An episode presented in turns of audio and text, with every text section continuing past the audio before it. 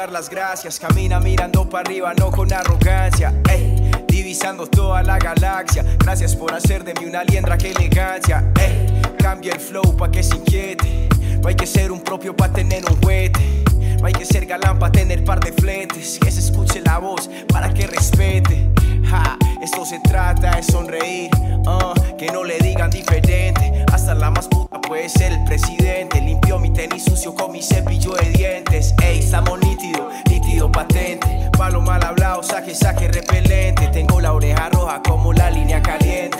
Porque la tiro transparente, me. Ey, estamos nítidos, que no copio. Que aquella dijo no sé qué de aquel que no copio. Uh, ¿Cómo fue que se tire que no copio? Dile que así revire. No esperes a que me muera para tirarme la buena. Dame las flores ya, yeah, prenda la vela. Vamos a hacerlo real antes de que llegue la pálida. Amor y salud, un chorrito para las ánimas. Mis muertos me guían y a veces los convoco. Vengo de donde nace, muchos se crían poco. Solo quiero respirar, no llenarme de moco. Hacer vida tranquilo hasta que me apaguen el foco. You heard me. De medallo a Necoclí, que repique la tambora, que calle el galí. Lo que sobra aquí es tumbado para repartir. Antes sí tiene argumentos para debatir. Despierte mi hijo que lo deja el bus. Dele cara y no me haga la del avestruz. Un amén por los que duermen debajo una cruz. Que no me jale más las patas y busque la luz, primo. Hey guys, welcome to another episode of Songless. My name is Richard Villegas. Y bueno, seguimos acá en Bogotá, en Chapinero, bebé, eh, pues con unas entrevistas de lujo. Al momento estamos escuchando una canción de Crudo Means Raw, se llama No Copio, así que la vamos a terminar y ya volvemos con un invitado muy, pero muy especial.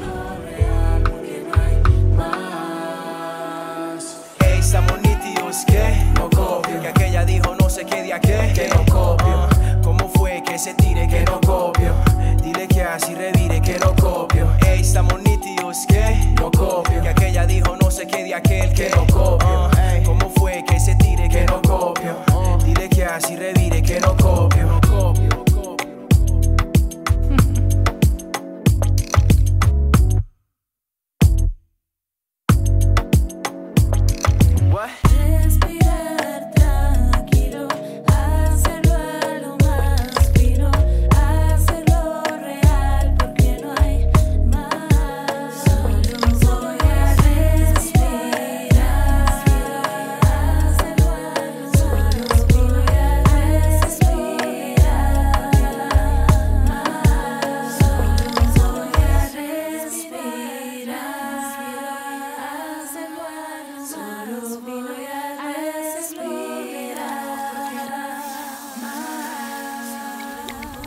Ok, estamos acá, estamos de vuelta, estamos en un cafecito. Acá hay un perrito llamado Dila muy lindo que nos acompaña.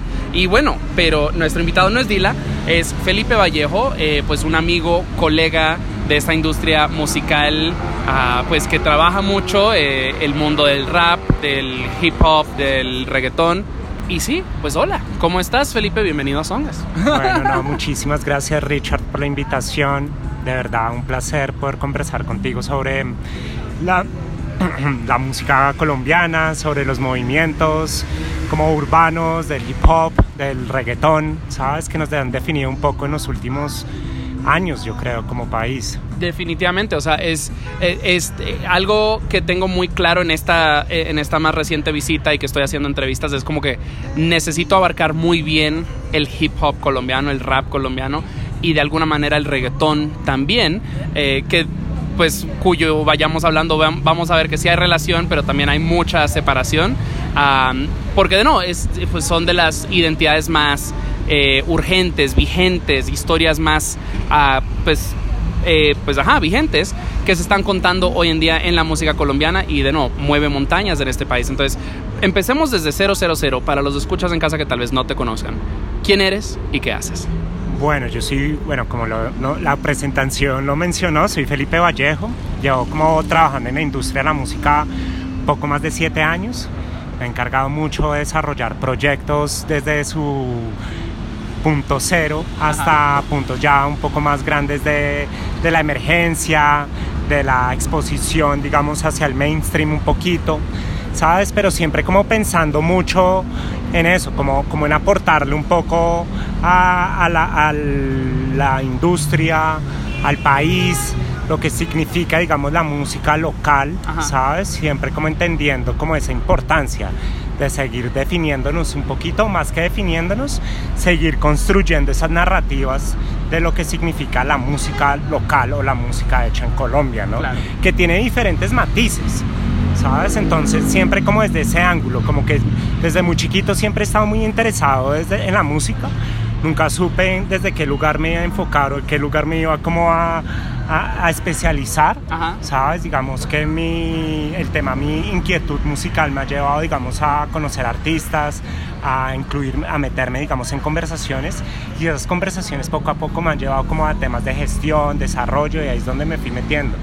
¿Sabes? Durante los últimos cinco años comencé a trabajar mucho lo que es el rap colombiano, lo que es un poquito también esas bases del reggaetón también y sobre todo entendiendo como también esas transiciones, ¿sabes? Cómo poder como impulsarlos, cómo desarrollar esas identidades, cómo desarrollar esos proyectos y desarrollar como carreras que es lo que me interesa, ¿sabes? Esta, esta entrevista tiene un año in the making porque nos conocimos en septiembre del 2022 y eh, estábamos hablando de que pues de nuevo tú trabajabas en la industria eh, eh, creo que pasas mucho tiempo en Medellín trabajando de nuevo todo esto del rap y el reggaetón. Y te comentaba mi frustración porque cuando fui allá no logré hablar con nadie. Am, y pues de nuevo pues dijiste pues que me podías desglosar este culebrón porque es un montón de información. Am, quiero ir de nuevo abarcando territorio poco a poquito. Entonces tú cómo vas llegando al mundo del rap Pues primero, digamos que mi inquietud musical me ha llevado, digamos, a conocer muchos géneros y muchos artistas, sobre todo tener como la capacidad de abrirme también a entender como la música y aquellos géneros desde su lugar de origen y sus como temas sociales, las implicaciones sociales que trae, ¿sabes? Y creo que esa apertura también es súper necesaria para poder como empezar a entrar dentro de estos universos que no son nada sencillos.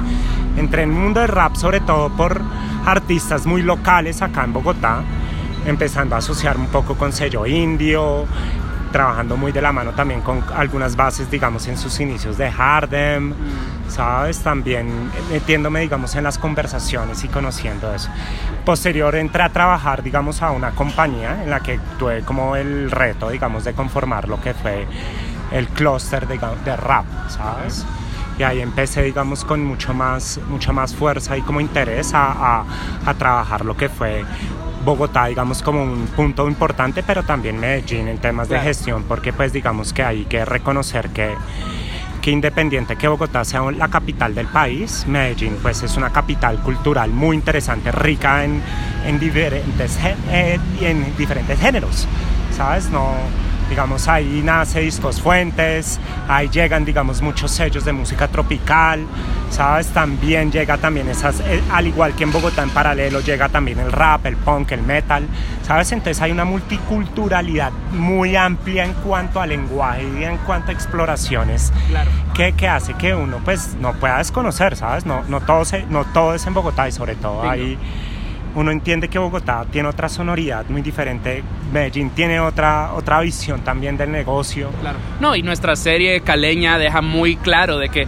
de no, es un país grande y que cada ciudad tiene una identidad propia. Eh, algo que habla, lo, que pasa, queridos escuchas, es que Felipe y yo acabamos de almorzar, entonces tenemos rato ya eh, desmenuzando cosas, pero hablábamos de cómo, aun- aunque Bogotá y Medellín no son costeñas, eh, pues Medellín sí tiene un flow más tropical, donde Bogotá es más fría y, y es más andina. Entonces creo que eso también se refleja mucho en estas eh, sonoridades, pero también en las temáticas que se abarcan. Claro, y sobre todo el contexto social que nos ha movido mucho, digamos, durante los últimos, ¿no? Lo que nos ha definido históricamente, Sí, yo creo sí. que como territorio, ¿sabes? Como te contaba ahorita, pues Bogotá, siendo la capital, ha sido un punto migratorio muy importante como al interior de Colombia, ¿sabes? De todo el tema como el desplazamiento, como por la violencia, todo el tema como también en un momento se pensó que Bogotá era el único lugar de Colombia donde existían oportunidades laborales y económicas para poder surgir, ¿sabes? Y también digamos que Medellín, siendo una capital como cultural y también histórica, digamos, en los últimos que 30, 40 años en el sentido más social y crudo, digamos, de la palabra, que fue muy violenta en un punto, pues sí. hace que confluyan muchos géneros y, muchos, sí, y muchas perspectivas. Y yo creo que al entender como las perspectivas individuales de cada ser o al entender como esas perspectivas sociales de cada comunidad, hace que de pronto tengamos, incluso al entender de pronto incluso los climas o las, lo- sí, los climas en los que vivimos cada uno, Bogotá es una ciudad fría, Claro. donde pues existe también los cambios muy drásticos también de, de lluvia, frío, lluvia, calor, Yep. ¿sabes? Y eso también influye mucho como en la perspectiva, ¿sabes? Como en el en lo que llamo como la identidad, en la personalidad, ¿sabes? Pues vamos desglosando este playlist porque tenemos un playlist de lujisísimo, queridos escuchas. Hoy vamos a hablar de reggaetón. Eh, no les voy a poner eh, ni J Balvin, ni Maluma, ni La Bichota. Eh, pues razones ideológicas, pero también el hecho de que pues por copyright nos tumban el episodio. Ah, entonces empezamos con Crudo Means Raw, que me parece el tono correcto con el cual empezar est- esta, esta conversación. Ah, porque de nuevo, él anda entre el mundo del rap y también del mundo del reggaetón y como que entra y se mueve y que la la la y no necesariamente se ha sentido encasillado. Entonces, háblanos un poco de Crudo, creo que se ha vuelto una voz muy importante, muy influyente en este país. Sí, yo creo que él como, como productor o beatmaker, digamos, incluso MC dentro del rap, tiene un gran poder, ¿no? Como que es aquellas figuras más interesantes dentro, de ese, dentro del rap, ¿no? Sin embargo, yo creo que él con esas necesidades de constantemente estarse reinventando y como redefiniendo como su, visión de la música y sus intereses también artísticos, como compone y produce, produce un tema que se llama No Copio, que se convirtió como en ese hackeo del rap al mainstream. O sea, no es gratuito que, o sea, no, no es nada sencillo, digamos, hackear lo que son las radios comerciales en este país, sobre todo cuando tienen una- un interés de po- posicionar música comercial. ¿Sabes? En este caso, una canción que era como que rayaba entre lo alternativo, entre el rap y el reggaetón comercial, terminó convirtiéndose en un himno, digamos, de un momento determinado, digamos, de o una banda sonora de esta de una época, ¿sabe? Como 2018, si no me equivoco, 2019 nos define, ¿sabes? O sea, escuchándolo en radios comerciales, escuchándolo en las fiestas alternativas, escuchándolo y todo el mundo en los conciertos pues pidiéndola y eso justamente pues hace que ha- hay un cambio de óptica, ¿no? Hay un cambio de chip donde muchos de los jóvenes que aspiraban ser como él pues dicen, ¿será que la línea va hacia el rap o hacia el reggaetón? Ajá, ¿Será que yo tengo que aspirar a hacer rap o tengo que aspirar a hacer reggaetón? Entonces comienza a existir, a mí me encanta como esa, esa dualidad y, esa, y ese hackeo, esa confusión que puede existir en esa canción, porque sigue siendo rap, sigue siendo reggaetón, eh, sigue siendo muy comercial, pero también es muy alternativo, entonces Ajá. define, define digamos ese contexto, ese paralelo entre el hip hop colombiano y el reggaetón colombiano, ¿sabes? Algo, algo que he conversado bastante siempre que viene el tema de- de- del rap colombiano es de que muchas veces es muy ortodoxo. Entonces me gusta de que empecemos con crudo porque eh, eh, muestra esa, esa versatilidad, esas diferentes opciones que existen. Pero a continuación quiero escuchar una canción de Alcolíricos, que son creo que las eminencias del rap de este país. Am, eh, vamos a escuchar una canción de su disco Aranjuez que se llama Todo lo bueno tarda. Y de no, más allá de que son grandes raperos, de que creo que han abierto muchas puertas para el género, no solo en este país, sino en el continente, están a punto de, ya soldautearon un Movistar Arena, lo cual es tremendo. Y creo que me decías, son el primer grupo de rap o artista de rap en hacerlo. Sí, o sea, es el primer grupo, va a ser un hito, realmente es un hito que, que es súper importante para el rap colombiano, que un primer artista de este tipo esté haciendo un sold out en una de las plazas más importantes a nivel nacional, ¿sabes? O sea, no es, o sea, un lugar donde pues suelen llenar, digamos, artistas de renombre, pero también lo que lo que reflejan es que no hay necesidad de ser un artista comercial para llenar plazas, ¿sabes? Ni tampoco hay que entrar en esa dinámica de la música como mainstream para tener la exposición que ellos tienen. Ellos, más que un grupo, son un movimiento. Claro, ajá. Ellos se han convertido en un pilar fundamental, la verdad. Y sobre todo, pues este disco Aranjuez, como te contaba, digamos, es, es su última producción discográfica y, y define un poquito ese lugar de origen. Aranjuez no solamente es el nombre del disco, sino es el nombre del barrio donde ellos crecen y viven en la actualidad, ¿sabes? Allá en Medellín. Entonces define un poco ese lugar, definen un poco ese, ese- esa cotidianidad y sobre todo pues es un disco que yo creo que pues en mi parecer es uno de esos que ha catapultado esa carrera digamos de estos, del arqueólogo, de faceta, de, de todos ellos, ¿no? Buenísimo. Bueno, ahora vamos a escuchar todo lo bueno tarda de los alcohólicos. Ah, del disco Aranjuez. Y ya volvemos con más de Felipe Vallejo.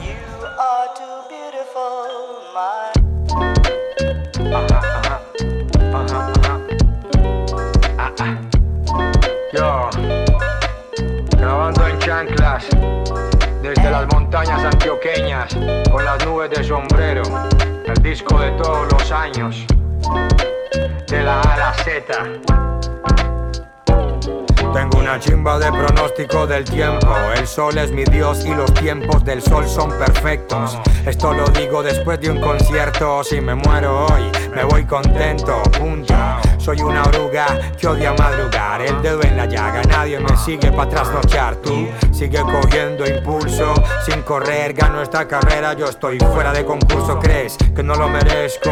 ¿Te parece injusto? Recuerda que la calidad no es cuestión de gustos. Dalai Lama, solo hay dos días del año que no puedo brindar. Ayer y mañana. Llevé a Mahoma a mi montaña, baby, pa' tirarme del noveno a la piscina como Charlie. Risas tipo buffet, acetaminofén. Esto es un TBT, todo lo bueno tarde. Huele a arepa en la mañana si la fruta sea más sana. Mordí la manzana, gusto al paladar. Estoy para dar. Estuve al frente del TV deseando que todo eso fuera real. Entre protestas llevo a cuestas esta revancha. Aprendiendo a vivir en la marcha, sin afán. Volante de creación a los Romario. El que corre es el balón. Entre hojas reposa mi cabeza. Una cosa es descansar, otra es hacer pereza. La muerte pasa como un bólido, a cada vida le llega su hora. Por eso soy un incumplido yo, más plácido que domingo y más domingos como este. El resto en efecto dominó. Como veteranos, el café, el licor y las decisiones sabemos cuándo las tomamos. Estoy pensando quedarme a vivir en este beat. También me gustaría elegir dónde morir. Un buen fin, el fin del afán. Un buen fin, el fin del afán. Estoy pensando quedarme a vivir en este beat. También me gustaría elegir dónde morir. Un buen fin, el fin del afán. Un buen fin, el fin del afán. Soy Virgo, ya no leo comentarios. Me pierdo las críticas, me pierdo los halagos. Ah, ah, Traje regalos para los días malos. El que vive con miedo a estar solo muere mal acompañado. La recompensa de los persas. Saco una hora al día solo para pensar mirando el árbol de naranjas. Como Rakim, Sip the juice. Te enviaría una foto, pero estoy a contraluz. Lo que digo es lo que hago, es lo que seremos. En lo que seremos, comiendo a la carta. Lo fácil rápido se vuela, la foto se revela, el momento no todos lo captan. Mi retina registra como handicam, porno casero, cero historias en Instagram. Más lo disfruto si no lo publico. Estoy en un año sabático desde el noventa y pico. Estoy pensando quedarme a vivir en este beat. También me gustaría elegir dónde morir. Un buen fin, el fin del afán. Un buen fin, el fin del afán. Estoy pensando quedarme a vivir en este beat. También me gustaría elegir dónde morir. Un buen fin, el fin del afán. Un buen fin, el fin del afán. Todo lo bueno da. Queremos enviar un sal saludo para las neas de los bajos. Las fotos, Mango Marín. Juan Pablo Willes. Mi gente de la A la Z. Castro Gambetta. Hasta la próxima.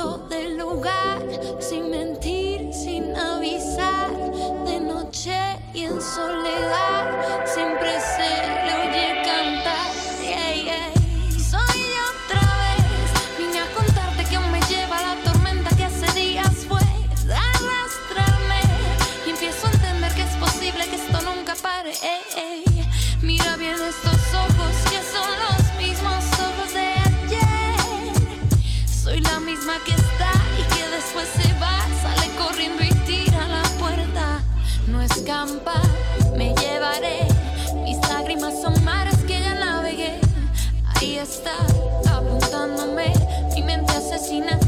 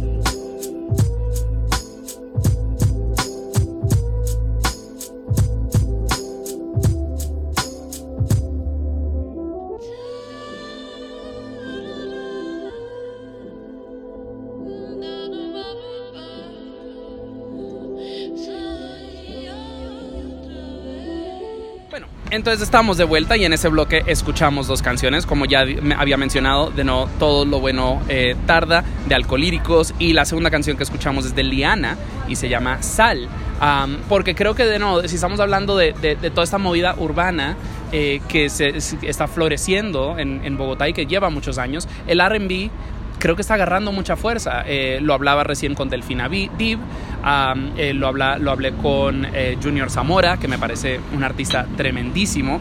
Am, y Liana, de no, yo pensaba que era paisa porque sé que vive en Medellín, pero tengo entendida que es de Bogotá y simplemente se trasladó. Entonces, háblame un poquito de Liana porque creo que es una referente de este género en este país. Claro, es un referente y una reina, la verdad. O sea, ella, pues yo creo que lleva como, uf, es una persona que es una luchadora que ha definido y ha aportado, digamos, al rap bogotano. Pero en medio de esa madurez, yo creo que ella es como que define un poco y logra como definir reflejar lo que son los procesos de madurez artística, ¿no? Donde no importa el lugar donde tú arranques o el lenguaje en el que tú te expreses o el sonido en el que tú te muevas, en el, paso del tiempo la madurez está llevando a explorar nuevas identidades y entenderte mejor, ¿sabes? Y yo creo que eh, ese disco de Como el agua de Liana define un poco esa nueva generación, digamos, de artistas que sí, que ven el rap como su lugar, ven el rap como su visión y su identidad, pero también como casi su religión, pero también reconocen en el movimiento del hip hop los referentes, ¿sabes? El Claro. RB, el soul, son referentes claves, ¿no? Musicales, por Claro, decirlo claro. así, ¿sabes? Independiente del rap mismo. Y yo creo que ella, digamos, con esa capacidad vocal y también esa capacidad también de explorar el amor, la sensibilidad, pues va abordando ese tema, ¿sabes?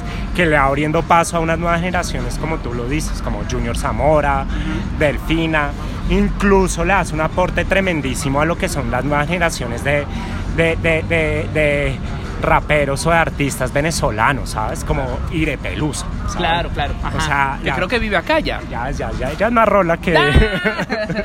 Eh, consideré ¿Sabes? entrevistarla, sí, sí, sí. Entonces me Debería. parece que es muy importante y muy rico en ese sentido, porque no importa desde qué lugar, y ahí es donde, por eso ah, cuando estábamos almorzando te hablaba de, de lo rico que, que se vuelve, digamos, el rap y el reggaetón en sí, ¿sabes? Porque yo creo que tienen tantas funciones independiente a que cada uno tenga como visiones tan separado, digamos, de la música y sus intereses como más conceptuales e ideológicos, que yo creo que ahí es donde se pueden desglosar me devuelvo un poquito. Ya entrando en el tema como de Liana y el hip hop, yo creo que ese desglose como inconsciente o consciente sobre cómo se puede evolucionar musicalmente sin necesidad de abandonar su lugar de origen, hace que tenga una identidad muy propia y que defina como el territorio, ¿sabes? Creo que por primera vez le dio un color a esta ciudad, por primera vez le dio un poco más de amor, ¿sabes? Porque el rap bogotano tiende o históricamente tendía a ser un poco más oscuro, oscuro frío, ¿sabes? Un poco más eh, como de, de mensaje, ¿sabes? Un rap muy lírico, ¿cierto? Acá con Liana pues le da un chance también a explorar las musicalidades, a darle un espacio también a los samples, a la producción de los beats.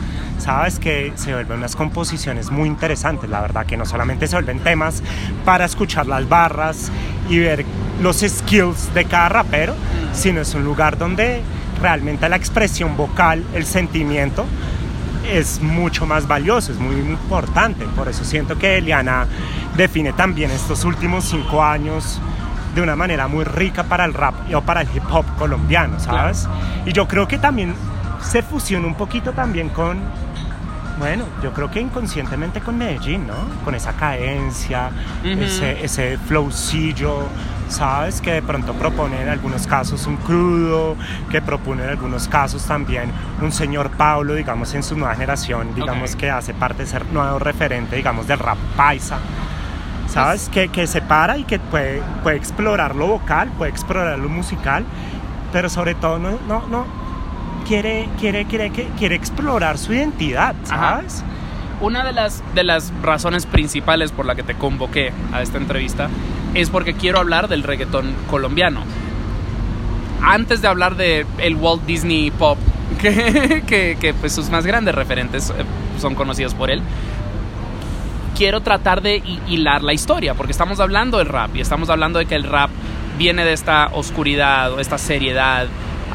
y de no, son realidades pesadas que se narran y que se viven en el día a día. Y me pregunto de dónde viene este reggaetón.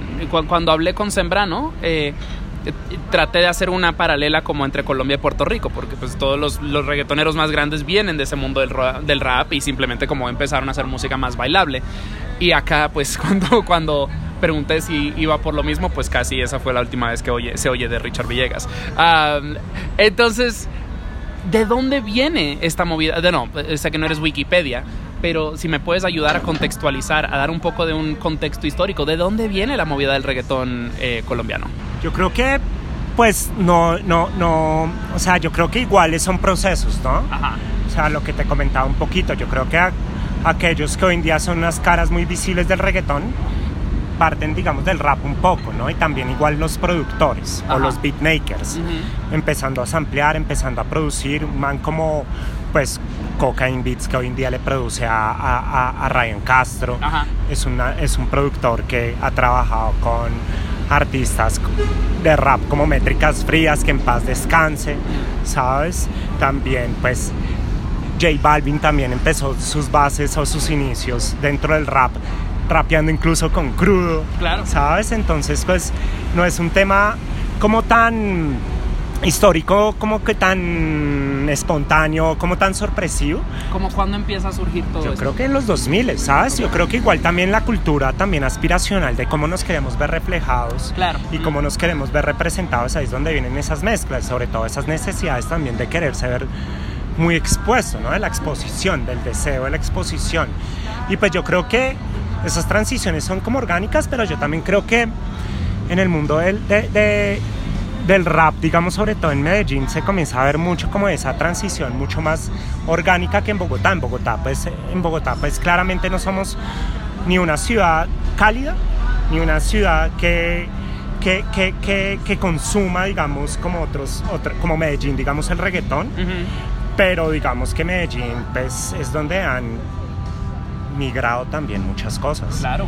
Y también influyó temas políticos, temas sociales, ¿sabes? Temas también de las problemáticas como... Sí, como las problemáticas que se viven en el país, yo creo que se reflejan mucho en estas culturas aspiracionales en esta ciudad, ¿no? No, y algo, porque el año pasado cuando estábamos, estábamos hablando de esto y empezamos a tramar esta conversación, eh, dijiste algo que se quedó muy conmigo, Porque yo he criticado mucho el reggaetón colombiano. La verdad me parece muy insípido. J Balvin es el de la canción de Bob Esponja. O sea, y está bien. Y la, la- bichota y la tusa es como que, ok, pues cool. De no, yo nunca he sido el number one fan disque de reggaetón, pero sí hay una. Esta es la nueva cuna del reggaetón. O sea, de que Puerto Rico es el clásico. Cochino, ma- maleanteo, la la la. Y ahora es esto es pop, es accesible. Y lo que me decías es. eh, ha sido como un trabajo de PR. Porque en el, en el mundo, en, la, en el imaginario global, ya no es Colombia. Ah, sí, narcos y la FARC y cocaína. Ahora es, ah, Colombia.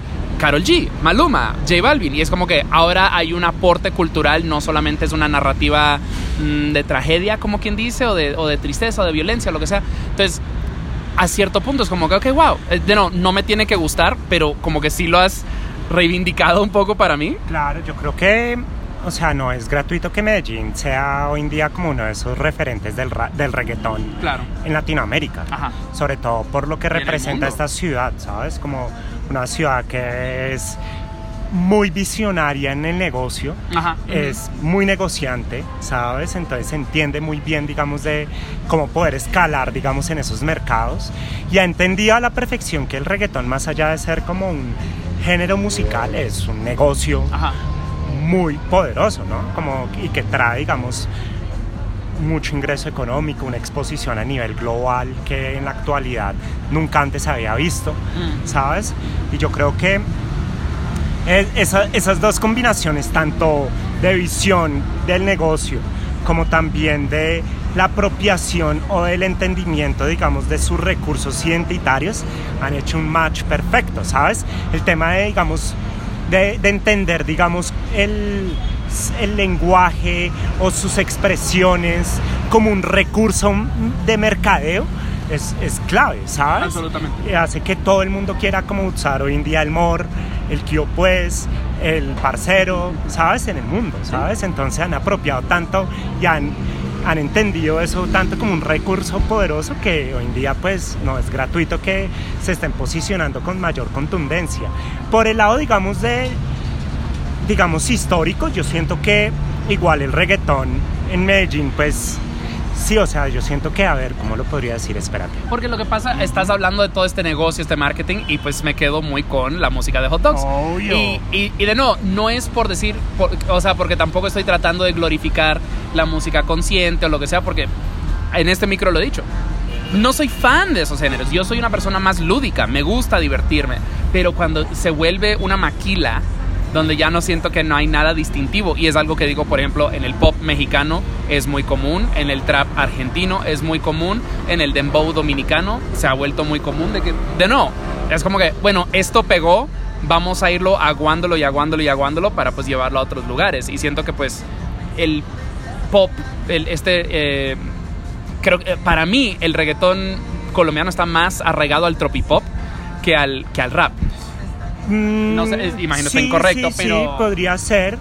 Siento que, o sea, aunque tienen cosas que se asocian entre el rap y el reggaetón, lo que te digo, o sea, creo que lo asocian más, más que la sonoridad, lo asocian los personajes, ¿sabes? Que han estado como Mm, acompañando los procesos, ¿sabes? Como creo que esos son como vínculos que se han mantenido, ¿sabes? Por eso pienso que un Balvin independiente de la música que hoy está haciendo, pues sus lugares de origen vienen de, no vienen del rap, rap, rap, pero Claro, sí vienen ajá. de un interés, Ok. ¿sabes? Digamos que esos intereses han, han- han logrado crear unos vínculos que han transformado la visión, ¿sabes? Del negocio. Pero siento que el reggaetón en, Me- en Medellín, pues es, es un tema de identidad que ha definido la cultura, pero también es un tema de mucho negocio, ¿sabes? El reggaetón es un negocio, ¿sabes? No, es un tema de identidad, es un tema cultural, es un tema, digamos, que en Puerto Rico nace, digamos, Claro, de unos ajá. lugares de origen muy fuertes. El origen no es el mismo acá. No, claro. acá el lugar de origen no es, porque sobre todo por- porque las herencias son de importadas, Claro, ¿sabes? claro, ajá. O sea, esa- ese, ese- ese contexto viene Es de otro lugar. claro. Pero yo siento que ese mismo lugar, cómo se redefine acá, es muy interesante. Por eso pienso que, incluso por eso, pienso mucho en la... en la- en la- O sea, sí, o sea, pues eh, eh, estos presupuestos a veces Sí. vienen. Es, es en México se ha hablado mucho de la- del regional mexicano, Mexicano, eh, los el, el reggaetón acá, el Ajá. trap chileno, pues todo eh, you know, sabemos de dónde vienen los, los ajá, fondos. sí, entonces yo creo que el tema como identidad hace que de pronto acá cobre un poco más de poder, ¿sabes? Mm. Por eso yo siento que Medellín no es como, no, no, no es- o sea, el reggaetón paisa no es gratuito, sino que eso viene construyéndose esa visión de querer construir ese poder desde hace varios años, desde esas herencias aspiracionales Claro. por escalar a nivel social, ¿sabes? Mm. Y yo siento que ahí es donde uno puede como entender el reggaetón como, como una, una forma también de, de- de- una expresión, ¿no? Claro. Como una nueva identidad que surge, ¿sabes? En, en- en Medellín y que pues tiene un impacto acá en Bogotá, pero yo siento que sí, tiene un impacto muy fuerte, sobre todo porque ya hoy en día las nuevas generaciones pues están dispuestas a escuchar todo, ¿sabes? Eh, a continuación vamos a escuchar una canción de Ryan Castro y me parece una muy buena transición acá, porque de nuevo, y, y- y de nuevo, yo me cuestiono constantemente, me pregunto, porque no puedo decir que me sé su discografía y que he escuchado todo lo que ha sacado Ryan Castro, pero inmediatamente me inspira más a escucharlo porque es más cochinón, es un poco más callejero, es un poco más guarro, que se siente menos Walt Disney que pues de no, que estos otros. Entonces, háblame un poco de Ryan Castro, trata de contextualizármelo, porque de no, inmediatamente es como que, bueno, esto es más como lo puertorriqueño, entonces, uh, es mejor. Sí. Lo cual, de no, es algo que me cuestiono, porque sé que no es necesariamente correcto. O sea, el pop no está mal. Pero, por ejemplo, mm, J Balvin sonaría en una sala de dentista mientras estás esperando ver al doctor. Ryan Castro tal vez no. No, definen un poco lo, definen un poco lo que son los barrios. ¿no? Exacto, ajá. Define un poco ese lugar de origen que es, también es- lo define también el rap, ¿no? El rap mantiene esa esencia de, de- de- de- de- de definir su identidad y su lugar. Yo creo que Ryan Castro define eh, en su forma de expresarse define también de dónde viene, ¿no? Y eso es lo rico de él, sobre todo como unos parafraseos o un rapeo mucho más suelto, mucho más eh, coloquial, mucho más, digamos, como pues suelto sin necesidad de ser prudente o ser políticamente correcto. Yo creo que es algo que ha definido un poco la, la- la música de Ryan en, este último, en estos últimos tiempos, ¿no? O sea, yo creo que y sobre todo también define un poco lo que va a ser, digamos, la sonoridad paisa de los últimos de la pospandemia, ¿no? Uf. Yo creo que ese tema de la pospandemia, como, como Medellín y como el reggaetón paisa, en la pospandemia logró como sobresalir de una manera que de un momento a otro se convirtió en la capital del reggaetón en, en la habla hispana, ¿no? Full. Absolutamente, Ajá. absolutamente. Bueno, escuchamos a Ryan Castro de nuevo. La canción es Monastery ah, y ya volvemos con más de esta conversación tan fascinante. Coca y los zapatos. Bajando por palmas de camino pa'l Pobla Le compré unos panties aunque ella no es mi novia Le canté lejanía y lo subió a su historia Le robé un besito y ya mi novia la odia Pero hay niveles de niveles, yeah. aunque a las otras les duele. En los perreos y en los moteles, entre semana y los weekends. Comiéndote esa cherry, eso allá abajo te sabe a blueberry. Cuando yo te quito la combi de Burberry, tengo un par de blones y una de Don Perry. Baby, que tú tienes que me tienes viciado Te quiero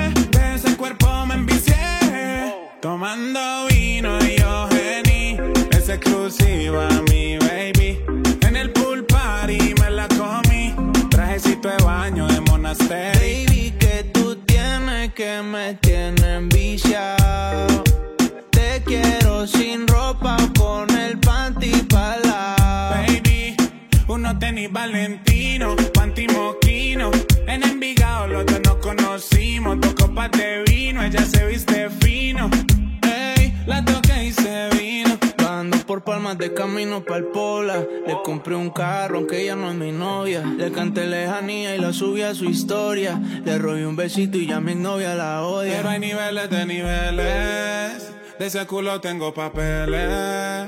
En los PH y los moteles. En la semana y los weekends. Comiéndote esa cherry. Yo le quité el conjunto de Monasteri. Ese perfumito tuyo, Ilmin Deli. Tengo un par de blones y una de Don Perry. Baby, que tú tienes que me tienes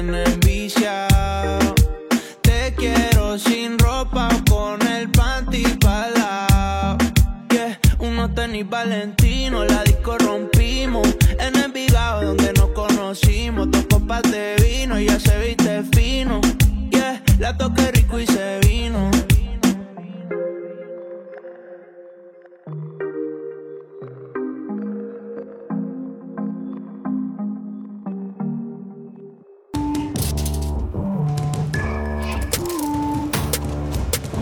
Song Mess, un show de música emergente latinoamericana donde mezclamos entrevistas con los sonidos más frescos del underground.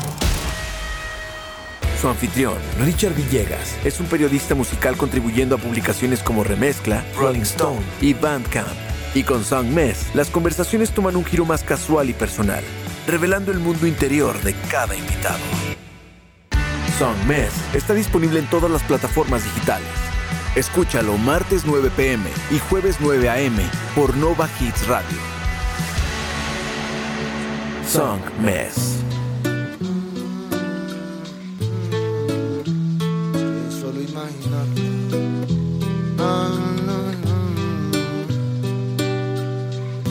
Solo imaginar la adrenalina me sube y me hace llegar hasta que pise las nubes. Pero cuando ya la fantasía se nuble, vuelvo y me caigo en seco. De solo imaginar la adrenalina me sube y me hace llegar hasta que pise las nubes. Pero cuando ya la fantasía se nuble, vuelvo y me caigo en seco. Un poco de pasión sin hablar de sexo. De fondo un saxofón que hace dulce el momento. Te escucho hablar, siento que me deleito y tengo que confesar que no soy atento por observar tu rostro y sus movimientos. No puedo concentrarme y la verdad no lo intento. Mi prioridad es que disfrutes nuestro encuentro y nena si estás feliz, estoy contento. Y que no le guste el maquillaje ni las joyas Y sepa tener carácter cuando se arme la de Troya Que aunque no sea rapera, uno que otro tema soya Porque fiestas y eso no me apoyan Cuatro días seguidos en un camping, en un rato tranqui Por allá por Rakir antes de que llegue el fracking Caminar la calle sin visajes Que suba el bici taxi como si fuese un carruaje. Deleitarnos con comidas diferentes, conocer personas, otro tipo de ambientes, cogidos de la mano, donde el viento nos lleve, que perdure nuestro amor y nada ni nadie lo frene. Te invito a que exploremos por tierra, aire y mar.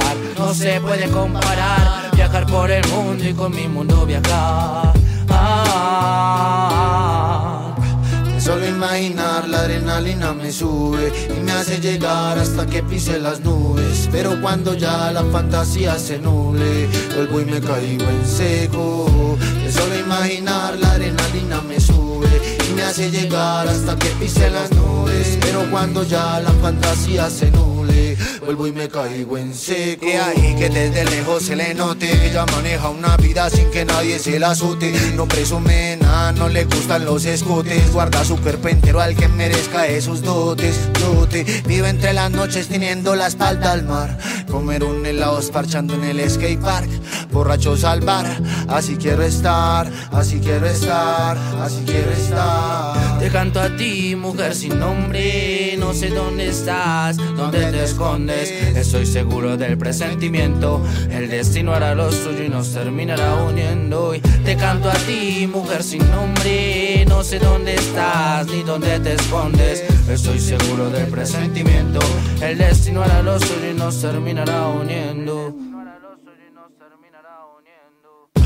Solo imaginar la adrenalina me sube me hace llegar hasta que pise las nubes. Pero cuando ya la fantasía se nuble, vuelvo y me caigo en seco. Solo imaginar la adrenalina me sube y me hace llegar hasta que pise las nubes. Pero cuando ya la fantasía se nuble, vuelvo y me caigo en seco.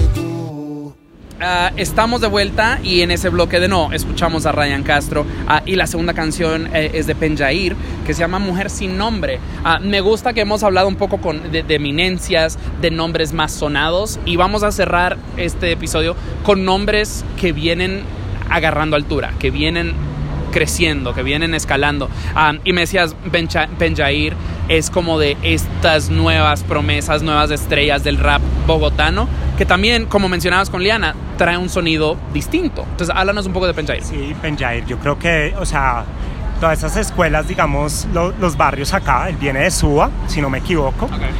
Suba es una localidad en el occidente de Bogotá que es muy grande, la verdad, eso parece otra ciudad. Ajá. O sea, uno pues viene un- de- o sea, pues, de otro tipo de, de- de- de contextos, por Claro, decirlo así. Y siento que Penjair, como lo veníamos hablando, redefine un poquito como ese nuevo rap bogotano, ¿no? Que viene de ser un rap muy frío, muy oscuro, sobre todo como muy contestatario y muy, de- de- muy social. Siento que por primera vez, digamos que Penjair, siendo como tan joven en esta carrera, le dio un color muy diferente, le dio un poco más de luz, nos dio como... Sí, le, le dio un poco más de claridad y sobre todo Penjair viene un proceso yo creo que de cinco años, la Ok. verdad. No es tan joven, pero yo creo que cinco años igual es muy joven dentro de una carrera musical. La verdad todavía le queda todavía mucha, mucha tela que cortar, como decimos por acá. Sin embargo, lo que te decía, devolviéndome al tema como lírico. El lírico comienza como que va y rescata lo que es el rap romanticón y el rap, digamos, conciencia, pero lo transforma en un discurso muy propio y muy íntimo sobre su relación cotidiana con su, con, con- con- en la vida, ¿no? Como que, él- como que narra cosas más cotidianas, temas de relación, temas de amor, temas, digamos, de temas de barrio, que es algo que también lo asocio mucho al rap paisa, que digamos es mucho más sí, cotidiano en su, en su lírica. Siento que Penjair va a ser como esas, esa, esa, esa- joya en bruto que está creciendo rápidamente y seguramente va, va a definir lo que va a ser el próximo momento, digamos, del rap colombiano, ¿sabes? Ahora que, que- estábamos hablando de Penjair, como de no, hacia dónde va esto, de que estabas hablando de Ryan Castro con este, el sonido post-pandémico, ah, porque de nuevo vamos a cerrar con otra artista nueva, o sí, bastante nueva, la verdad. ¿Hacia dónde crees que vas? O sea, tú que, eh, pues no sé cuánto tiempo llevas en este business, pero creo que ya llevas tus años. ¿Hacia dónde crees que va la tendencia? Bueno, más allá de la tendencia de marketing, la tendencia del arte. ¿Hacia dónde crees que los artistas quieren llevar todo esto? Yo creo que también es, un impor- es muy importante como la, irse preguntando a sí mismo como qué me define y qué me rodea, ¿sabes? Y yo creo que así como un Penja, así como un Ryan Castro, así como los Acetas han preguntado sobre su lugar de origen, lo que los define, su lenguaje, su forma de expresarse, yo siento que el estarse preguntando a sí mismo sobre nuestra identidad, yo creo que nos va, va, va a definir, ¿sabes? Y yo creo que el tema como yo creo que en ciertas regiones como del Pacífico, cómo se reinventa y cómo se redefine la música urbana es muy rica, ¿sabes? Yo creo que Cali, siendo esa capital del Pacífico colombiano, donde también lo mismo, confluyen, digamos, y llegan muchos sonidos y muchas identidades afro del Pacífico con una visión, una problemática social, con un deseo, también incluso con un sinfín de géneros que los han definido históricamente, yo creo que es algo que los va o nos va como otra vez a, a- a definir. Yo creo que por eso empiezo con ese urbano del Pacífico, lo que llaman el ritmo exótico. Ajá, claro, sí, sí, sí. El ritmo exótico yo creo que va a empezar a ser como algo muy clave, así como el afrobeat también en la costa, yo creo, ¿sabes? Y queridos escuchas, denle para atrás, escuchen nuestras entrevistas con Jossman, con Alexis Play, o sea, de que de full es, es- eso es lo que vienen trabajando. Y esto que dices de la identidad, o sea, eso fue algo que sí me quedé, que se me quedó muy traumado cuando estuve allá en, en Cali, porque sí, o sea, la tienen clarísima y no solamente es el mirar hacia atrás de la ancestralidad, lo cual también es importante, como con Nidia Góngora, era de mantener esa tradición viva, pero me decían estos eh, Daurex Damper, hay que mirar hacia adelante y es como y no solamente es cuando hablando hablábamos de afrotu- afrofuturismo y era de que no solamente es mirar a un Black Panther o cómo nos venden el futuro los gringos o los europeos. Es como que cómo se ve eso desde nuestra comunidad, cómo se ven esas narrativas desde acá, desde la precariedad, desde el barrio, desde la afrodescendencia.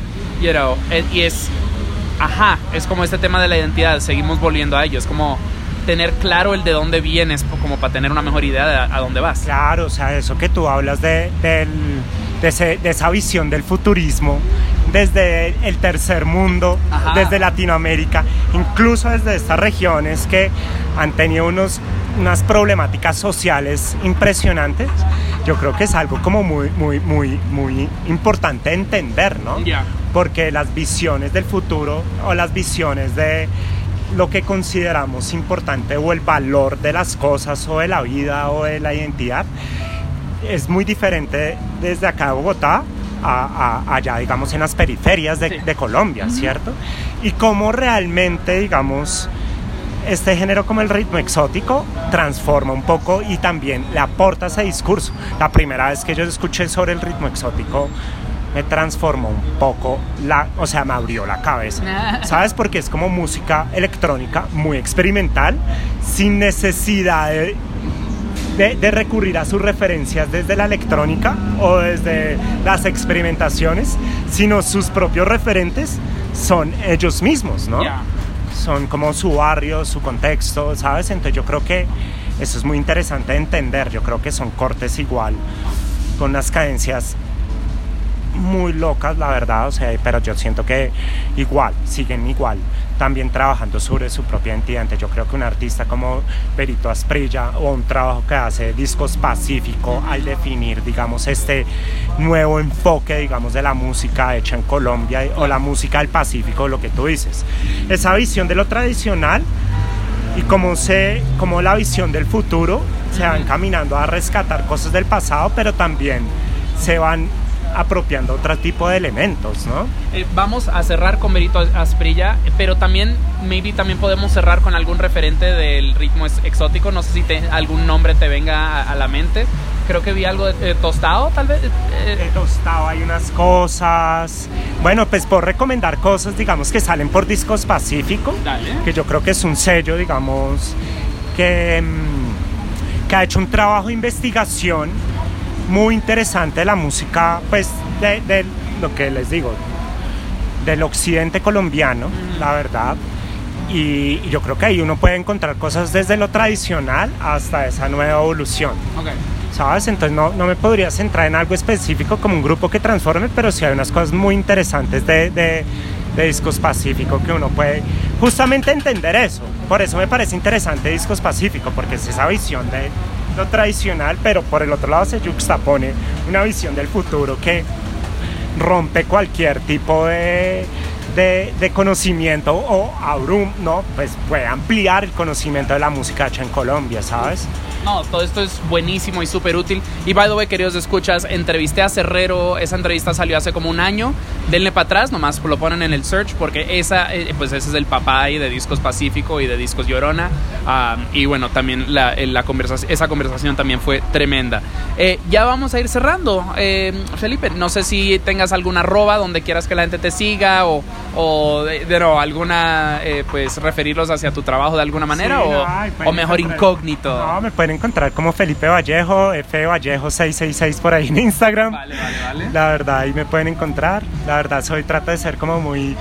No, no soy una persona muy activa en redes, That's pero la verdad, pues ahí me pueden encontrar si quieren como tener algún tipo de conversación, preguntas o demás, ¿saben? Yo creo que siempre estoy muy abierto a este tipo de conversaciones porque nutren, no solamente uno se considera que él como eje que con- de, de- de conocimiento, sino también el hecho de construir conversaciones son claves para entendernos, ¿no? Yo creo que sobre todo tejer lazos como cultura e identidad latina que somos, ¿sabes? Y tan compleja y tan diversa que es y de que no es monolítica, o sea, la, mayor, la mayoría de nuestros escuchas están en Estados Unidos y eso es como algo que trato de repetir, es como que, mis queridísimos, aquí hay de todo, todo es distinto Claro. y todo es igual de bueno.